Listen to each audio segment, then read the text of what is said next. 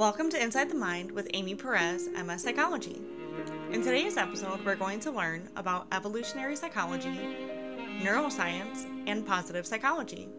I have a master's degree in psychology. Also, I have written many psychological thrillers and psychology books available anywhere you buy or listen to your books. I have a passion for psychology, and I keep learning more and more about this interesting subject each and every day. So let's get started. Did you know that the past of psychology is quite biased? Also, it could be more on the negative side. If we take a look at the beginning of psychology, many of the psychologists were white men.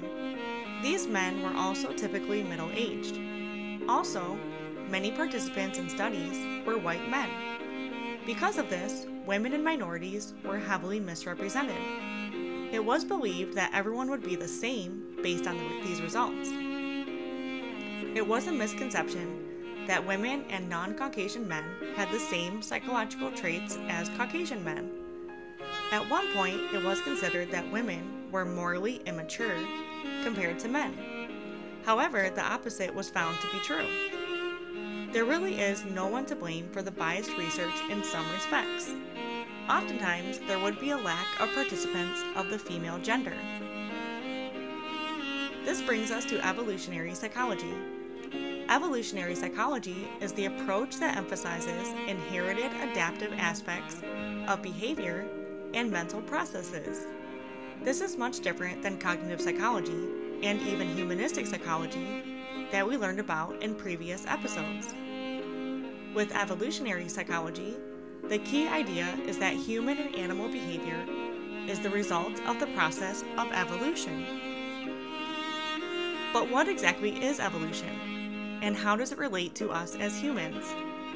If we do a simple Google search of evolution in biology, we will find an easy definition. Evolution is the change in the characteristics of a species over several generations and relies on the process of natural selection. As we can see, there is a lot going on here. Furthermore, evolution relies on there being genetic variation in a population which affects the physical characteristics of the organism. A biopsychologist and other people in the field will be especially interested in this. Our adaptive aspects, behavior, and even mental processes are all a result of evolution. Let's go with an example in regards to working. As soon as I was able to earn money, I was on it. I put up signs in my neighborhood for Amy's Lawn Care Within a day, I had people calling my house phone in search to hire me. This was about 25 years ago.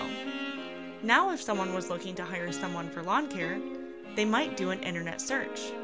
At the time when I was 11, computers were a new thing to me. Also, it was well before cell phones. YouTube and Spotify weren't even thought of yet. Now, young children can become entrepreneurs. There are people who are famous for playing video games, and more. Lastly, let's touch on positive psychology. This is my favorite because I am a huge fan of positive reinforcement.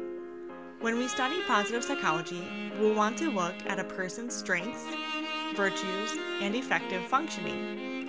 An example using my children would be positive reinforcement with a trip to the park.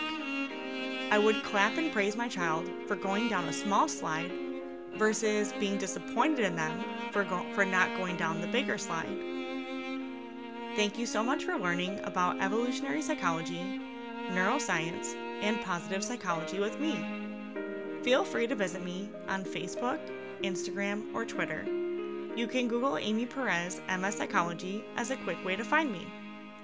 Stay tuned for episode 8, where we will discuss prediction, critical thinking, and fossilification.